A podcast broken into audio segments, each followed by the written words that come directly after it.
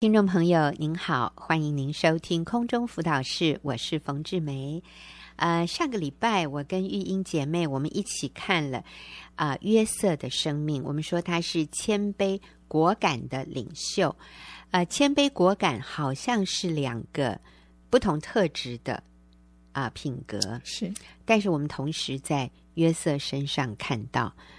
呃，谦卑，我们说，因为他服在人和神的权柄下。嗯，可是果敢呢，就是他面对罪的时候，他是非常坚定的拒绝的。所以今天我要跟玉英，我们再次来看这个伟大的领袖约瑟，嗯、他生命的了不起的品格，可以怎么样来感动我们，让我们愿意效法约瑟的榜样，成为一个上帝重用的领袖。嗯，并且。是一个神乐意与我们同在的人，我成为那个神可以同在的那个对象，然后也来经验上帝，因为因为上帝与我同在，我手所做的就能够尽都顺利。好，玉英，那我想就请你，上个礼拜你也跟我们说了，你从约瑟的身上看到他是谦卑、忠心、顺服、敬畏神。还有什么其他的品格吗？嗯，我刚刚想到啊，神与他同在，因为神好喜欢他哦，嗯，好喜欢跟他在一起，嗯，因为他身上真是彰显了很多从神来的那个特质，嗯，彰显神的荣耀啊，嗯，我看到他还有一个就是人家所谓的厚道吧，其实我想也就是饶恕的生命，嗯，嗯，我们看到后面他其实就被提升成为宰相，嗯，也就成为法老最得力的助手，是。我发现，在后面完全没有提到波提法跟他老婆的结局，嗯、对，也就是他可能字字都没提，哎，他没有秋后算账，对，可见的他从心里完全饶恕，是、嗯、他知道这是神带给他的环境，嗯，我觉得那个谦卑就是我他看到这些都是上帝允许在他生命当中的作为，嗯，他不是看人，对。看人对他的恶待，看人对他的那些问题。嗯他乃是看到神掌权，对，而且他真的就是从心里面去饶恕对方，所以提都没提，嗯，也没有再去啊、呃、做一些报复的动作。对，呃，可能有一些朋友啊、哦，嗯、对于约瑟他的故事不是非常的清楚。嗯、那玉英，你可不可以简述一下？嗯，呃，我们看到我们是透过什么样的一个故事的情节，我们做了。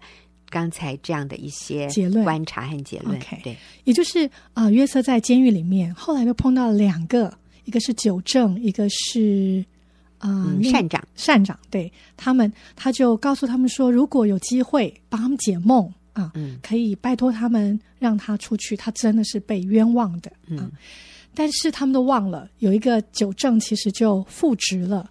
直到法老王做了梦，没有人解得开，所有人都解不开。嗯，这个九正突然想起在监狱中的约瑟，嗯、那已经过了好几年呢。嗯、所以呢，法老王就立刻把这个约瑟提来询问他，是不是可以解梦？嗯，那约瑟每次面对这些，总是说我没有办法解梦，嗯、但是我所认识的耶和华可以。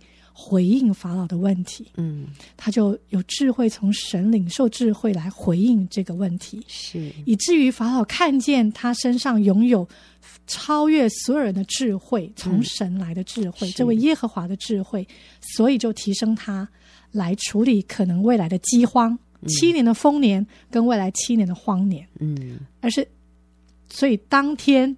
哇！就从监狱变成宰相，一夜之间从阶下囚。对对对对对。对那之后这件事情之后，他就开始处理啊、呃、所有法老王的事。嗯、呃，一概法老王真的不也一概不查。嗯哼，哼。可那从刚刚我说的这些故事里头，就再也没有圣经再也没有提到波提法和他妻子，嗯、完全没有。嗯，对。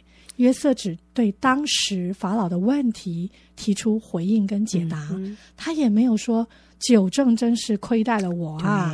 他当时早就应该把我叫出来了。你看，法老王，你这样实在是太困扰，就是因为那个九正的问题，完全都没有。是所有可能忽略他的、忘记他的，他给人恩典，嗯，因为他给这个九正恩典，可是。酒政也忘了他，人家都对他忘恩负义，对，好像都忘记他的恩典，是但是他从来不去讨别人应该回馈给他的，对，他就是忠心的，他都不跟人算账。对，嗯、对，对。好，所以我们看到约瑟这样的一个生命，嗯、我们说他原来是一个啊、呃，父亲眼中最宠爱的孩子，他有十个哥哥，嗯、但是啊、呃，这些哥哥嫉妒他，陷害他，本来要杀他，后来就把他卖。给埃及人当奴隶，所以故事的开头，我们上一次是讲到，他就在这一个埃及人波提乏的家里面当奴隶。嗯，那他其实做得非常的好，非常被看重，所以他就变成总管。嗯，啊、呃，管理家里所有的事。那上帝也因为约瑟，就赐福给他主人家里所有的东西，包括田间的出产和田间的牲畜，连牛羊。都蒙福，我想大概就是生病的很少，嗯、然后拼命生啊、哦，然后就是可能奶也特挤的特别多，然后谷物也长得特别好，所以这个主人就发现说，哇，自从这个约瑟来我们家之后，我们家就蒸蒸日上哈，我们就我们家就特别的兴旺，一切都很顺利啊。可是，在这个时候，就是老板。波提乏他的太太就来诱惑约瑟，嗯啊、呃，而且天天跟他说：“嗯、来喽，来喽，我好喜欢你哦，跟我上床吧。”哇！但是约瑟坚定的拒绝。我发现约瑟是一个非常果敢的领袖。对这个果敢是什么？他对罪非常的果敢，就是果敢的、坚定的拒绝。是我从约瑟的身上，我看到约瑟有一些。了不起的特征，我看到的是约瑟这三个主人也都是，哎，很有权柄的主人哈。嗯、第一个主人是啊、呃，这个波提法，嗯，然后第二个主人呢，或者说他的上司就是那个监狱的司狱，嗯、你说典狱长，长是不是？就是管监狱的人？嗯、因为后来呃，这个约瑟被下到监里，因为他拒绝他的女主人，他的女主人就恼羞成怒，然后就诬陷他，嗯、就。诬告他说是约瑟要强暴他，可是其实是他自己向约瑟求爱啊，嗯、求不成，然后他自己恼羞成怒，所以约瑟被下到监里几年。可是在这几年的里面，约瑟又从一个无名小卒被提升到成为管理整个监狱的人，所以那个典狱长也在那边乘凉，好，所以所有事情都交给约瑟。然后，当然，刚刚玉英讲了，后来约瑟就从监狱里面被提出来，然后一夜之间变成宰相。我看到的是约瑟，他有这三个上司，这三个上司，一个是波提法，一个是典狱长，另外一个是法老。这三个人，这三个权柄都不敬畏神，他们也不相信神，嗯、他们都有自己的宗教信仰，嗯、他们都不是。敬畏耶和华神的人，可是约瑟却可以赢得他们完全的信任。你知道这代表什么吗？代表这是可能的。是。今天我们很多人，呃，在婚姻里面，我们发现我们的丈夫，我们的头，嗯，他不是基督徒，嗯，他不敬畏神，或者我们在公司里面，我们的老板，嗯，我们的主管是。不是基督徒，也不敬畏神，对。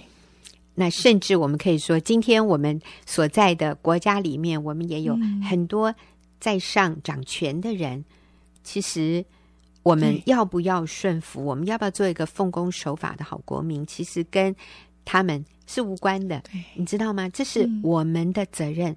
嗯、不管我们的权柄是什么样的人，我们都仍然可以。做我们该做的，尽忠职守，嗯、赢得他们的信任。嗯、那这个是我们的身份角色里面我们可以掌握的，这是我们可以做得到的。我发现约瑟，他尊重、他顺服这些不敬畏神的权柄，而且能够赢得他们的信任。嗯，我觉得约瑟他的谦卑，他的忠心。他的负责，他态度的积极正面，让这些人无话可说。是，所以最后这些人也都看到是耶和华与他同在。对我觉得约约瑟在这些人面前做了非常好的见证，所以让我想到的是，今天不管你或者我，我们在什么样的一个权柄之下，嗯，其实我们仍然能够为主发挥影响力。我们仍然能够赢得我们身边不敬畏神的人的信任。嗯，我我就简单的说一下，呃，其实今天也发生一件事，就是有一位姐妹交一笔奉献给我们，然后她就一直问说：“那你们那个收据会怎么开？”我我就发现她对这个收据哦，她她有一些顾虑。我说：“你是怕被你先生看到是不是？”嗯，她说：“对。”因为我先生不喜欢我奉献，我一听我就说：“那你就不要奉献。”他说：“不不，没有没有没有，这笔钱是我赚的，这是出熟的果子，我要献给神。”我说：“很好，谢谢你愿意支持我们的施工，嗯、你的动机、你的利益也是良好的。但是我鼓励你，我建议你回去问你先生。”他说：“我觉得这个不用问他。”我说：“可是你怕他发现呢，对不对？所以这件事情其实是会困扰。”你们的婚姻关系，你需要与你先生合一。就像今天，如果你先生想买买一个股票，然后人家叫他来问你，他说：“哦，不行不行，我太太一定反对，所以我就呃不用告诉他了，我瞒着他，我就买这只股票。”我说：“你也不会喜欢，对不对？”他说：“对。”我说：“所以你回去，你就跟你先生说，老公，我现在在上一个课，我觉得这个课婚姻的课程对我很有帮助，我想。”支持他们的工作，你觉得我为他们奉献资助，嗯，这一笔金额，你觉得好吗？那如果你先生觉得，哎呦，给太多了，你就说，哦，好，没有问题。那你觉得给多少比较好？或者你认为这次先不用给，我都 OK 哦。你这样给你先生讲，然后我就把这个信封拿起来塞到他手里，我说，我现在退给你，你得到你先生的同意，你下个礼拜，你下一次再带过来。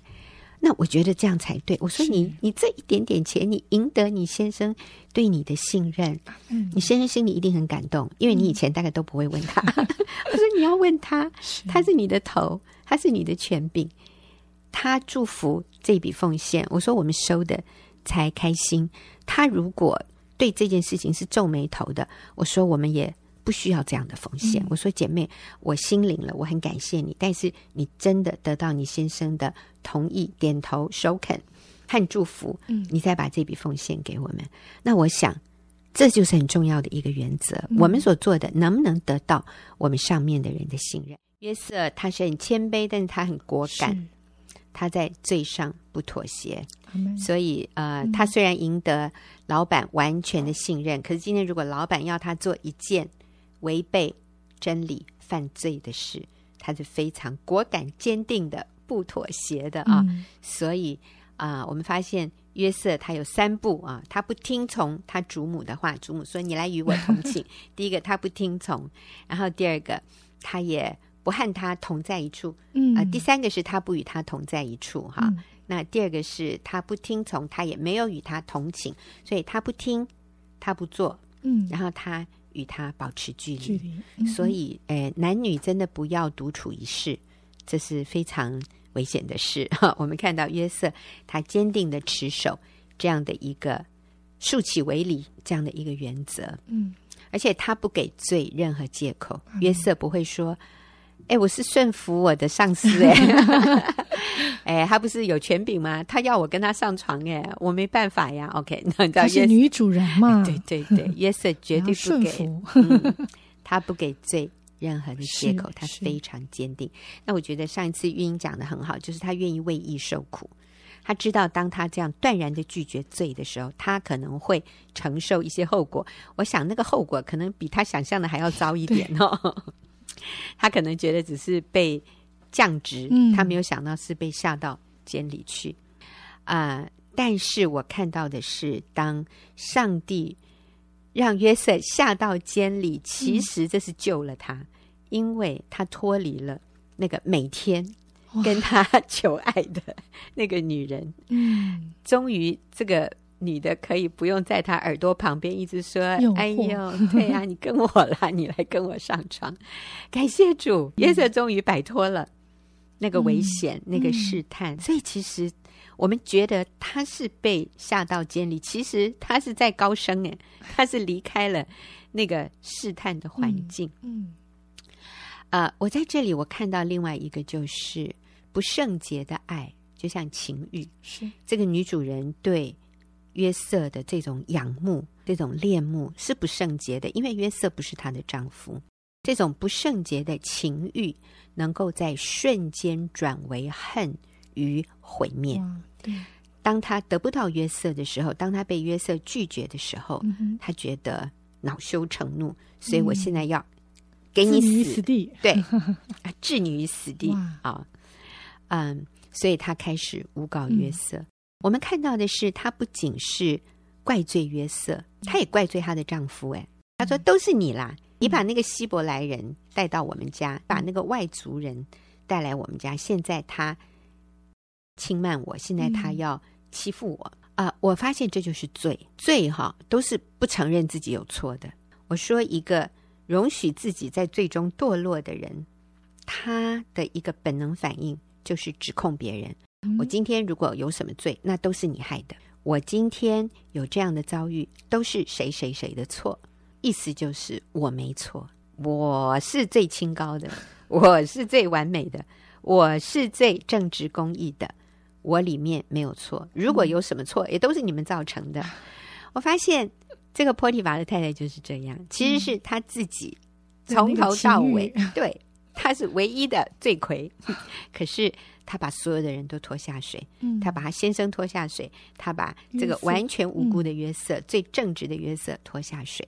所以我常常跟姐妹说：“我说所有婚外情，所有不圣洁的这些关系，他都会像波提法的太太这样的一个情况，就是可以在瞬间那个爱变为恨，嗯、然后毁灭，就是我要你死，嗯、毁灭对方，对，毁灭对方，嗯、或者我也一起死，反正我就是要报仇啊，玉石俱焚，嗯、这个不是爱，所以你都不要。”被那种婚外情的那种哦，可是他们很相爱耶！嗯、我跟你那假的，因为圣经说爱是什么？恒久忍耐，又有恩慈，是在对方做了让你不高兴的事情的时候，你决定继续爱恒久，而且是为了对方的最高利益。你知道，所有这些婚外情，为了对方的最高利益是什么？就是让他脱离罪，那就是你离开。所以，如果是真爱。我们就会帮助对方，也让我们自己脱离这个不圣洁的关系。任何以奸淫、淫乱为基础的关系都是不圣洁的，它的结局就是毁灭。它的结局最后就是跟波提法的太太一样，瞬间从以为的很强烈的爱情转为恨。嗯。因为如果是真爱，真爱是不喜欢不义，只喜欢真理。所以，如果我真正爱一个人，我会尽一切所能让他脱离罪，让他进入光明，让他进入一个正直、圣洁的生活，这才是真爱。所以你在婚姻里面，你你的配偶有外遇，你坚持不离婚，你坚持不让他离开这一个合法、上帝所高的这个。婚姻的盟约，你这才是爱他。嗯、你说好了，我成全你了，我放手，我我让你去爱你所爱的。No，你这是纵容，你这是放纵他，这不是真爱。真爱是不喜欢不义，只喜欢真理。可是同时，我们不计算人的恶，所以我不是天天在那里告状说，你看他多么伤害我，我好可怜。这也不是真爱。真爱是不求自己的益处，不计算人的恶，不喜欢不义。只喜欢真理，凡事包容，凡事相信。我相信他会有好的表现，我相信他是愿意悔改的，我相信他会成长，我相信他会选择做对的事。这个叫凡事相信，然后凡事盼望，凡事忍耐，爱是永不止息，这才是真爱。波提乏的太太对于约瑟的爱。不是真爱，那是情欲，所以他可以在瞬间从爱转为恨，并且要置对方于死地。所以，亲爱的朋友，如果你现在是在一个不圣洁的关系里，是婚外情，或者你跟一个人有婚前性行为，我跟你说，这些都是不圣洁的，这不是真爱。真爱是不喜欢不义，只喜欢真理。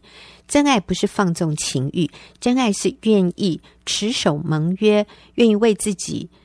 的决定负起百分之百的责任，所以，我如果要跟你上床，那我们先结婚。嗯、我们不要在一个法律不认可，上帝也完全不同意的一个情况下，我们有夫妻的这种亲密性关系。亲密性关系只能在夫妻关系里面有，任何超越不是在夫妻关系里面的性行为，那个都是圣经里说的，要么是淫乱，要么就是奸淫，那个是不会带给你祝福，不会带给你真正长久平安喜乐的。所以，我们从约瑟的身上，我们看到他愿意为了拒绝这样的试探和诱惑，他自己去承受一些可能的后果。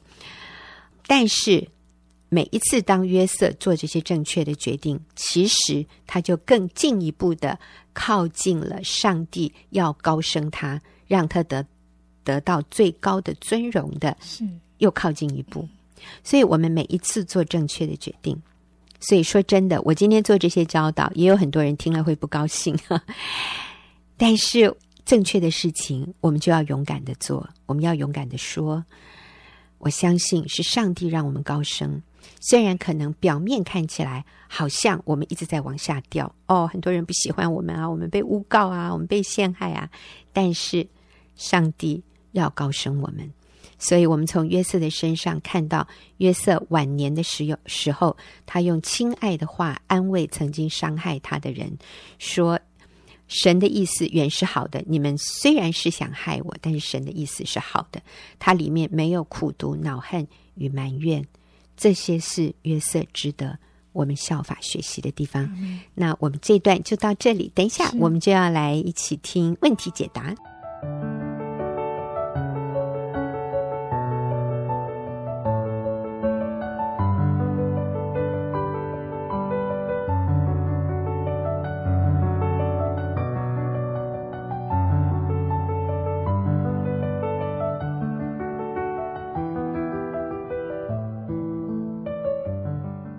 好，现在到了我们问题解答的时间。今天我请玉英跟我们一起回答一个问题。那这位听众朋友他说：“我先生有看色情网络的习惯，嗯，可是呢，他对我们的性生活却不是很积极。嗯，我发现我先生他的重心是在孩子身上，那我心里当然很不是滋味。可我先生老觉得我在和女儿吃醋。”这一点让我很困扰啊，所以其实他这个问题分成几个部分，一个是他先生有看色情网络的习惯，嗯，好像他对性这方面是有需求的，可是，在他们夫妻的亲密性关系上，先生却不是很积极，嗯，呃，他也觉得先生重心都在女儿身上，所以他会吃女儿的醋 啊，哦。他说这个让我很困扰，怎么办呢？好，玉英，嗯。嗯啊、呃，我想到第一个问题就是，我要先啊、呃、鼓励这位姐妹和鼓励这个听众啊、你要记得一个真理，就是你是最适合你先生，嗯、你也是最能够满足你先生的。因为你是他的妻子，对，你是他的妻子，嗯，所以你第一个就要相信说，色情网络啊，或者其他任何的方法都不能够完全满足你的先生，对，不能够完全满足他心灵对这种亲密关系的渴求。嗯、是，嗯，可能他现在正在一个网络的捆绑当中，嗯，以至于啊、呃，他没有办法，好像在正确应该上帝设计的亲密关系里面去满足，或者去啊、呃、给你啊。或者是主动的跟你寻求爱，嗯嗯，我觉得有些部分可能是第一个他，他嗯，他会有罪恶感，嗯。嗯。一般来讲，男人他对这个部分，他有了这些瘾的时候，嗯，他反而对正常的管道，他没有办法，嗯，去啊、呃、处理，嗯、哼，所以不是因为你没有魅力，也不是你不够好，嗯，就是因为他在这个部分有了一个捆绑，是。那我想。既然是捆绑，那就不是理性上能够解决的。嗯，他可能心里愿意，肉体却软弱。嗯，所以第一个就是我们要为他祷告。嗯啊，在啊夫妻是一体，我们为他做祷告，嗯，然后为他求神带领他脱离那个捆绑。嗯，第二个就是，既然我们是唯一能够满足他在亲密关系上的。人，我愿意凭信心主动的来取悦他。嗯啊，我有个姐妹的先生，他有非常常年这样一个问题。嗯嗯，他先他也用了很多的方法，嗯，主动的。去拥抱哈，刚开始他觉得很受伤，因为先生会把他推开。嗯，先生还是会进房啊、呃，他的房间、嗯、用网络色情。嗯，他总是觉得自己解决，对、嗯、自己很他就很难过，嗯、他不知道到底发生什么事。但是经过这几年，他学到一个秘诀。嗯，他觉得他选择不受伤。嗯，他选择每天早上仍然去拥抱他的先生。嗯，他说：“我知道我先生需要拥抱。”需要肢体的连接，他还是主动的、常常的跟先生说他有这个需要，他非常需要他，他就主动拥抱他说，他告诉我是他知道他先生需要，嗯、还有他也需要。嗯，然后虽然有时候先生还是撇过去，不敢看他。可是他就是非常亲密的拥抱他，每天早上，嗯，然后每天晚上就去拥抱他的先生。有时候先生会逃到女儿房间去睡，他仍然你不要撵我了，不要撵我了。他没有放弃，他没有说因为这样就把女儿叫来房间睡，他仍然选择把主卧室空出来，只要先生回来，他都没有放弃。嗯，然后他持续信靠神。嗯嗯。我想在这个部分，我们就是不要放弃，嗯，然后选择不受伤，然后知道你是唯一能够满足你先生心里，特别是那个亲密关系的那一位，嗯嗯。好，那刚刚呃，玉英有提到说，当一个男人或者一个女人他在性这方面他有一些瘾的时候，嗯、那个瘾的意思就是他用一些不正常的方式来企图满足。他性这方面的需求的时候，其实他是有罪恶感的。嗯，所以当他面对一个正常的关系的时候，他里面是有亏欠感的。所以有的时候我们会把它解释成或者解读成他很厌恶我，其实不一定，很可能就是他没有办法面对我们。嗯，他可能在我们面前他是很自卑的。是。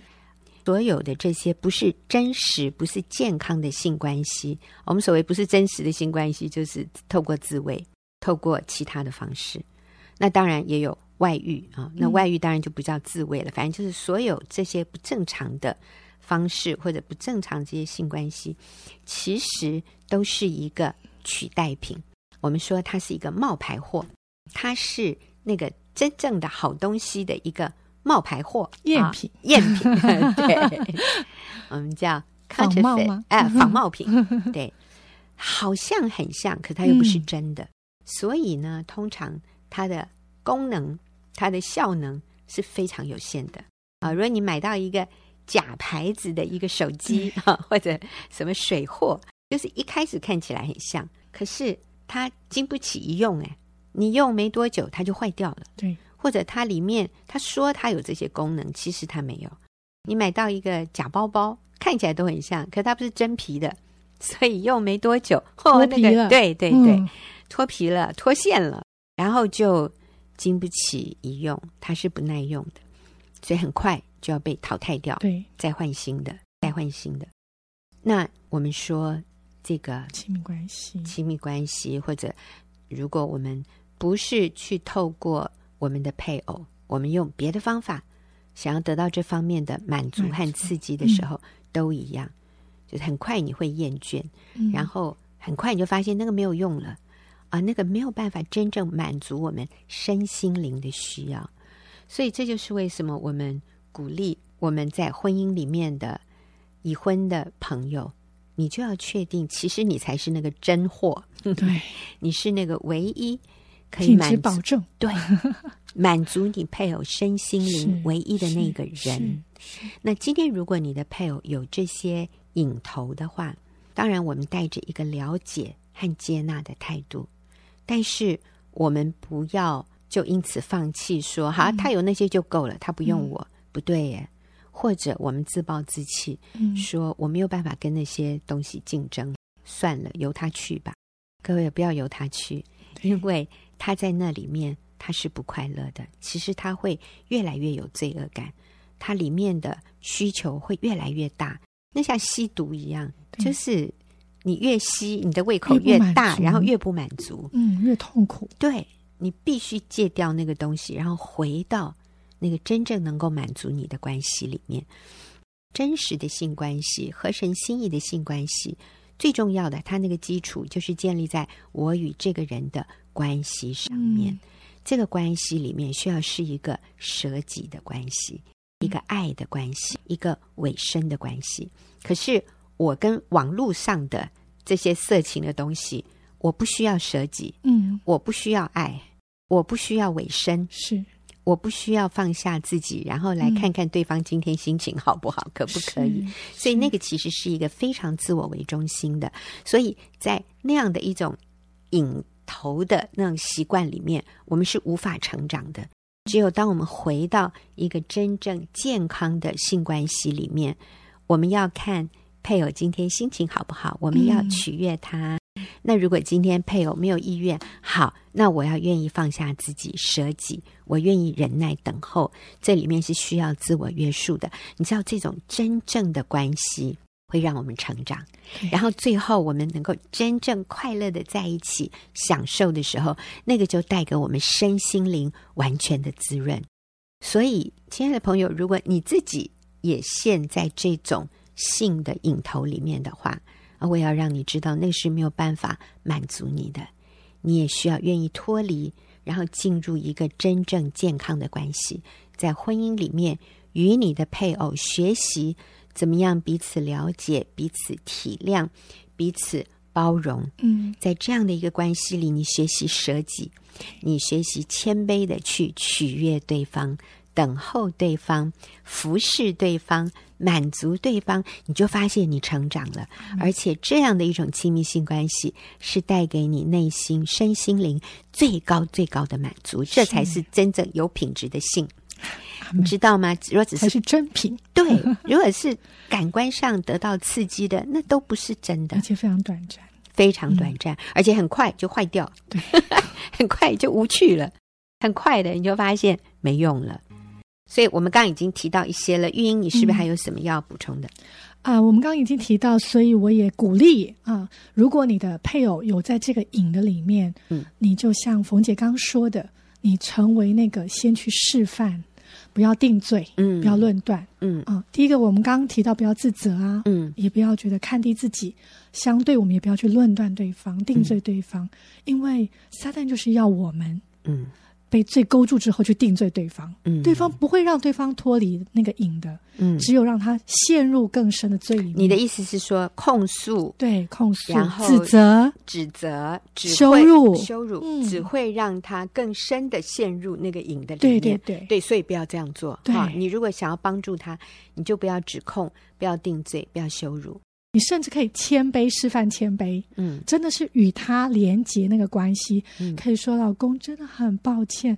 哦，我以前不知道你有这么大的需要，嗯，我亏欠你了，可能过去你啊来找我的时候我都拒绝你，我真的好抱歉哦，所以你都需要自己来，请你原谅，原谅我，我怠慢了，对，而且我也好有需要，对，我好嫉妒哦，我想要跟你在一起，其实。不是委屈，是谦卑，嗯、对，是真实的用正确的呃方式去表达我内心真实的需要，嗯，让对方看见一个很好的示范。